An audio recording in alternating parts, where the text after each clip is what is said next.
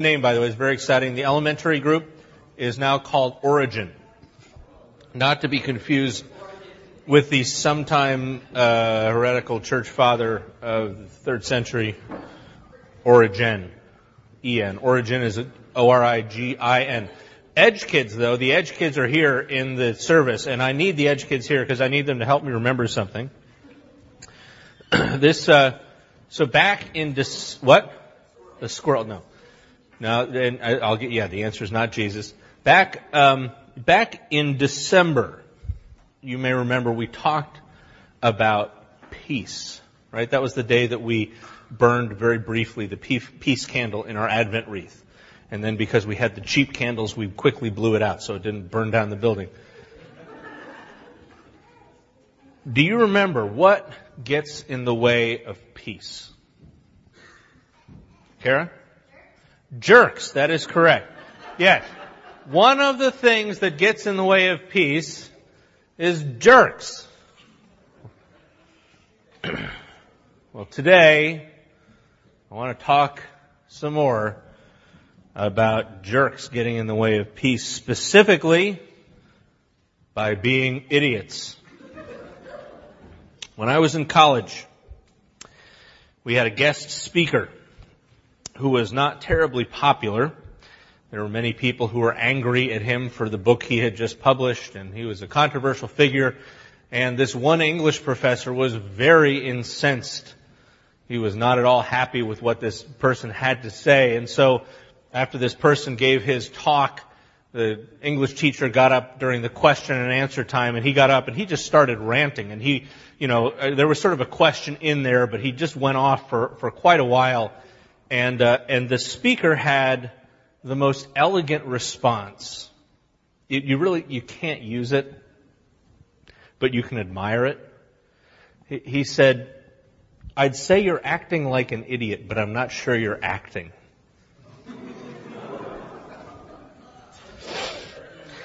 and that was the only line that got him applause from the entire campus. Because this professor was acting like an idiot. The word idiot comes from the Greek meaning one's own. An idiot is somebody who makes sense only to himself. An idiot is somebody who is thinking in a completely different world from the rest of us. And so one of the things you may have noticed if you've ever had any conversations with anybody who might be a jerk one of the things that people will sometimes do in these conversations is they will deliberately act like idiots. They will hear something and say, oh, well, I guess if that's true, then da da da da. And you're, you think, no, only an idiot would say that. You may have noticed some of this going on in political discourse, right? One candidate says something, and then if you were to take that a certain way and twist it, then you would say, well, clearly he thinks that we should shoot puppies. And, and then the ad goes up. You know, this guy wants to shoot puppies. Call him and tell him to stop shooting puppies.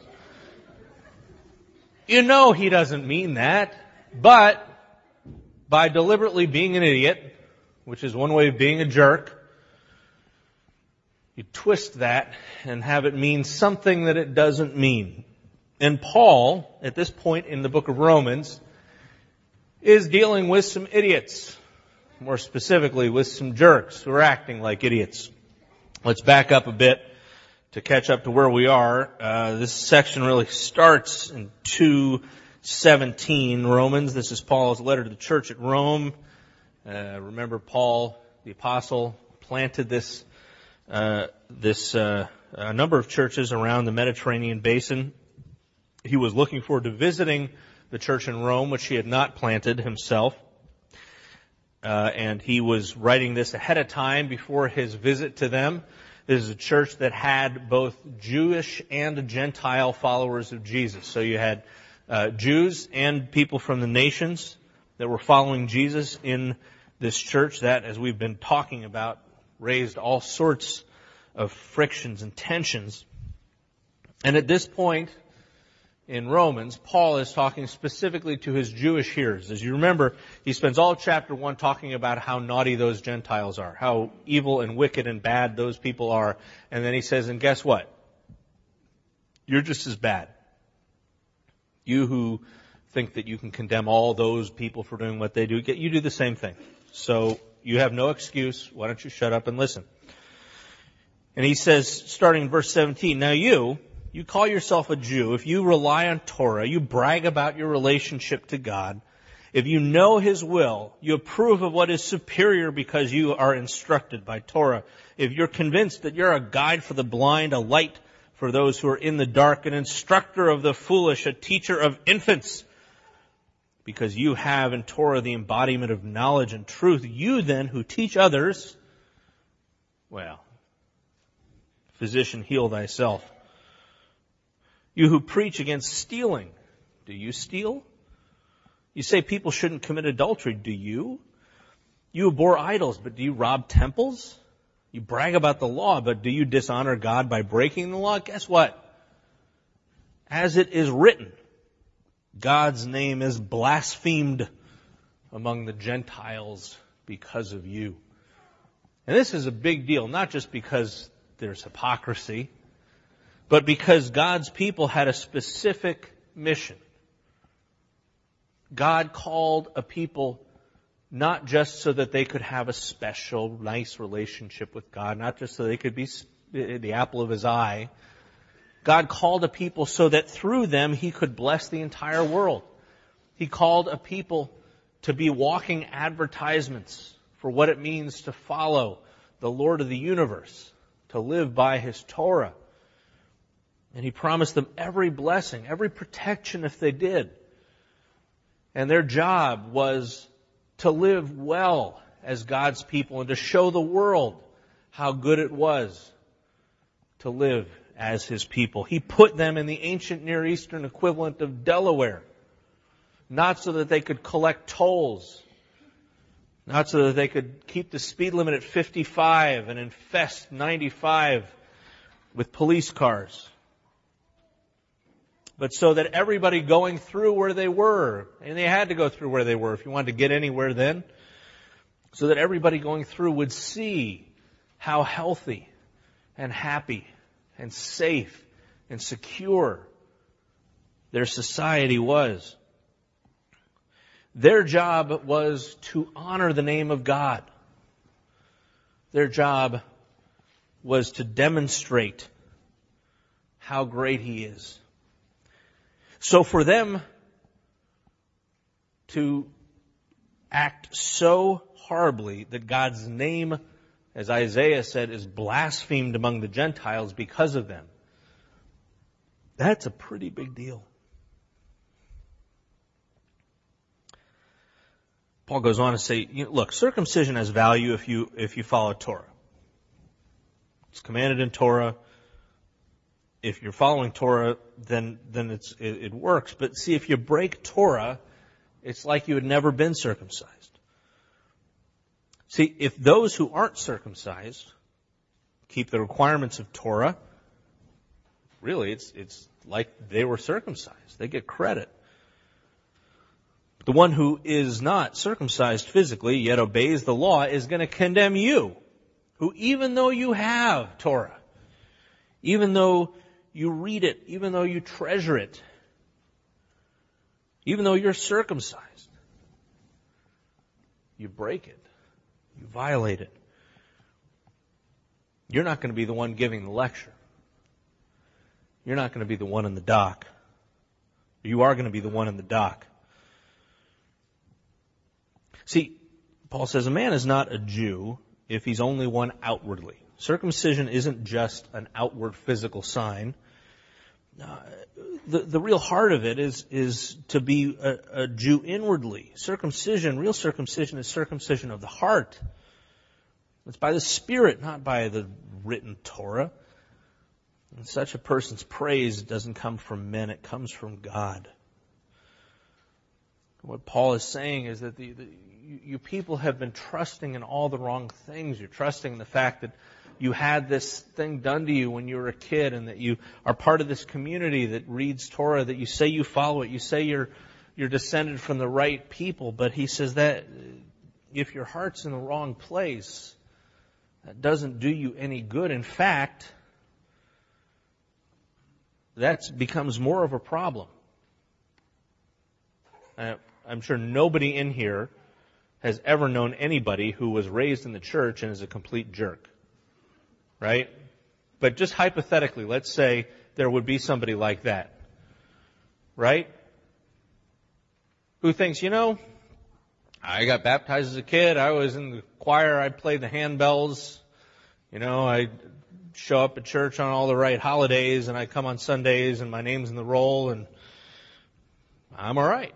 No, you're not alright. In fact, the fact that you think you're alright is part of the problem. Just showing up, just having all the right credentials doesn't cut it. Now, Paul starts engaging the jerks. Well,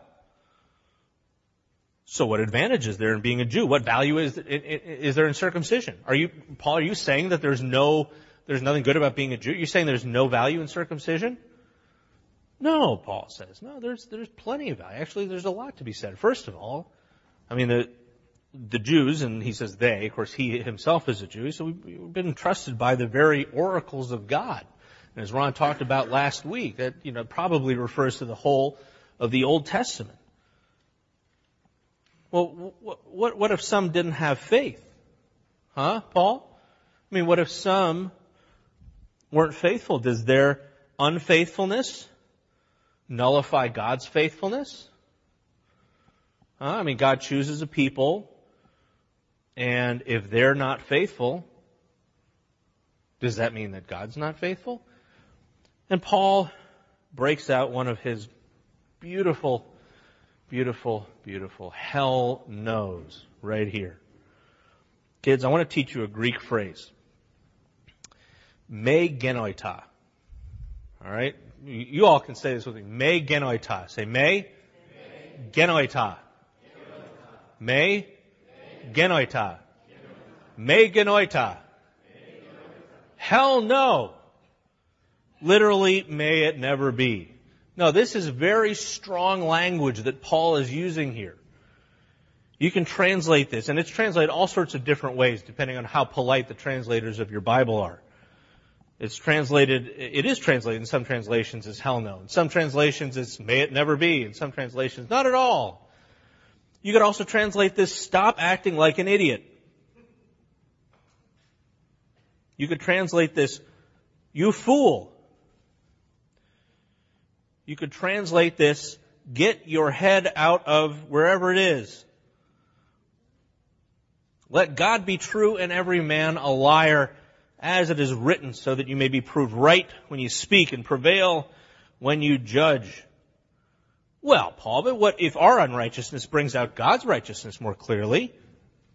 Well, then, should we say that God is unjust in bringing his wrath on us? And here Paul says, I'm, I'm using a human argument, maybe how you'd have it translated. Again, this is, I'm talking like an idiot.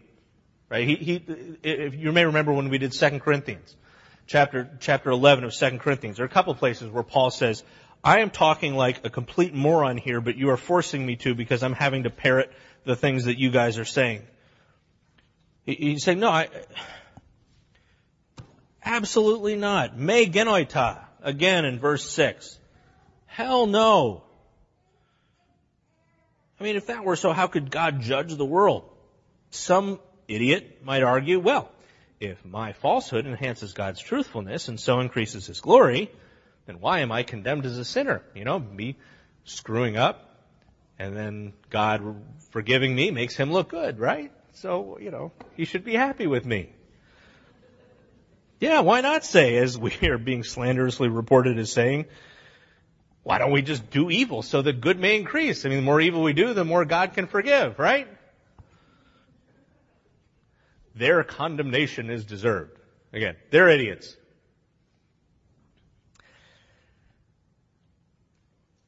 These are not serious arguments. And there are times that we have to engage serious arguments, but there are times when engaging an unserious argument is like punching the tar baby. It is like, and I say this with all due respect to my younger brothers and sisters here, having an argument with a four year old. The minute you begin having an argument with a four year old, you have already lost. Because you cannot have a productive argument with a four year old. Same goes on the internet when somebody starts dropping Hitler into the conversation. You know it's over. No. There are some arguments, some ideas that are not worthy of serious consideration. The proper response to them is me genoita. Shut up. You're an idiot. Don't be a jerk.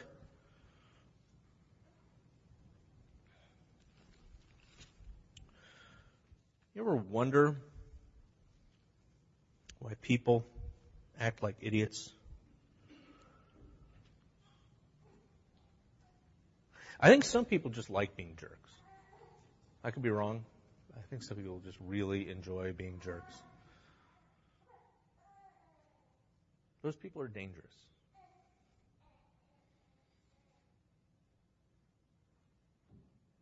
But I think some people also deliberately act like jerks. Some people, by being, by acting like idiots, express their jerky nature because they're avoiding the real issue. See, if you can throw up a stupid, pointless, nonsensical argument you don't have to really engage the real thing, do you? Right? I mean, if you talk about how this guy is trying to shoot puppies, you don't have to actually talk about the differences in your tax policy. I think a lot of people throw this stuff up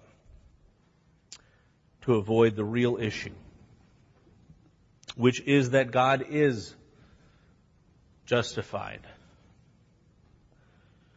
when he speaks that he does prevail when he judges. That quote that Paul gives us is from the 51st Psalm. This is the Psalm that David wrote after he was convicted by the prophet Nathan of his sin in committing adultery and murder. He says, Have mercy on me, O God, according to your unfailing love, according to your great compassion. Blot out my transgression. Wash away all my iniquity and cleanse me from all sin. I know my transgressions. My sin is always before me. Against you, you only have I sinned and done what is evil in your sight, so that you are proved right when you speak prevail when you judge. Surely I was sinful at birth, sinful from the time my mother conceived me. Surely you desire truth in the inner parts. You teach me wisdom in the inmost place. These are not the words of a jerk. These are not the words of an idiot. These are the words of somebody who has been brought painfully in touch with his own brokenness.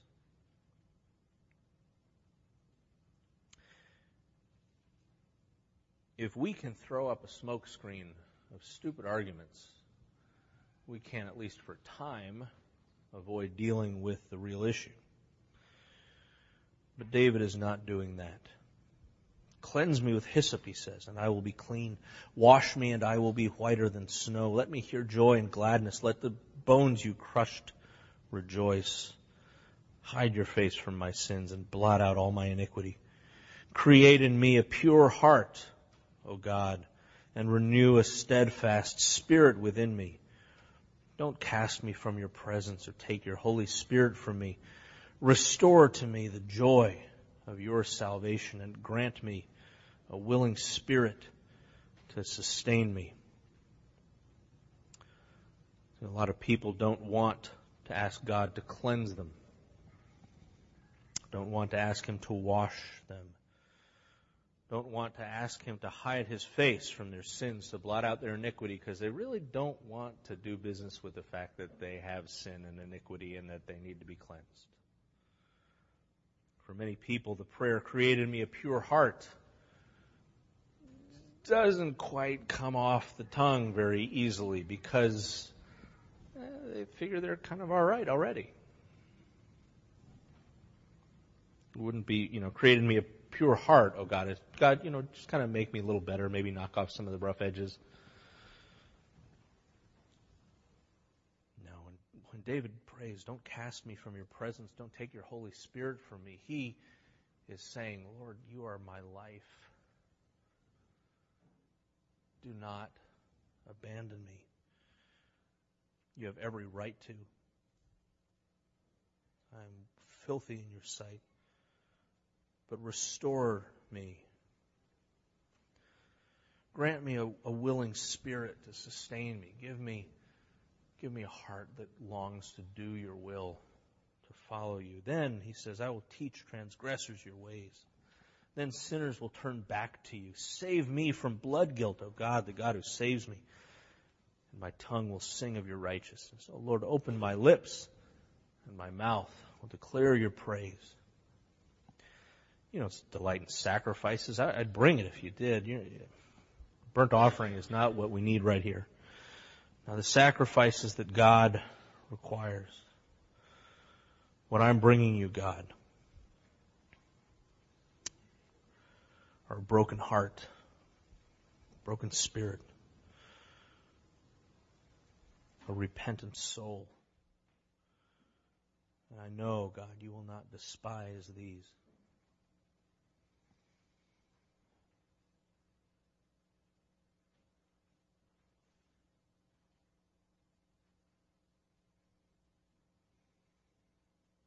Sure there were a lot of people there in Jerusalem on Palm Sunday welcoming Jesus as the Messiah who was going to come in and redeem his people, get them out from under the thumb of the oppressor.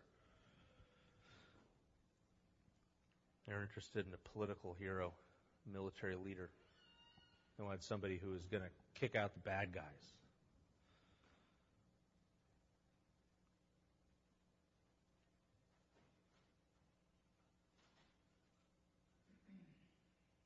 What they didn't know they needed was somebody who was going to deal with their sin. So we come up to Good Friday. We come upon this holy day in the Christian year that makes absolutely no sense if you don't think you need it. If you don't think you need to be cleansed of your sin, if you, you don't think you have anything to repent of, if you don't think God needs to create a pure heart within you, if you think all He needs to do is just kind of, you know, tune you up a little bit, th- then a guy getting crucified on your behalf does not make a lot of sense. Seems to be a really gory, bloody, icky waste.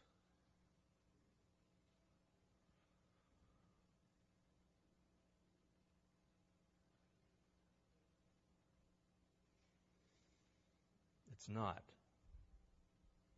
It is gory. It is bloody. It's horrifying. That anybody would be crucified is a horrible, terrible way to die, but that an innocent man, the only person in the history of humankind who didn't have that coming to him in any way, suffered that for our sake. It's like God doesn't want to let us ignore that. It's like he doesn't want to let us just throw up a bunch of fine sounding arguments. There's something about a man hanging on a cross that forces us to deal with the fact that if that's what happened, and we believe it is, There must have been something seriously wrong that needed to be righted if that was the way God was going to do it.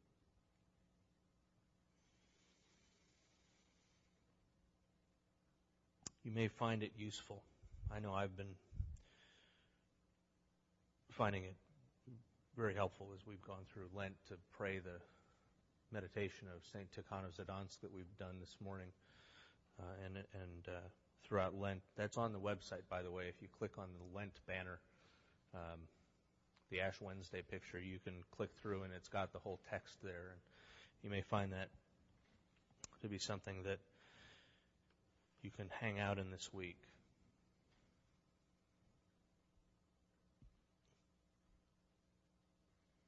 Or, you know, you can figure you're pretty much okay. Let's pray. Have mercy on us, O God, according to your unfailing love, according to your great compassion. Blot out our transgressions. Wash away all our iniquity and cleanse us from all sin. We know our transgressions. Our sins always before us. Against you, you only have we sinned, done what is evil in your sight, so that you are proved right when you speak. You do prevail in your judgment. Surely we were sinful at birth, sinful from the time our mothers conceived us. And surely you desire truth in the inner parts. You teach us wisdom in the inmost place. Cleanse us with hyssop and we will be clean. Wash us and we will be whiter than snow.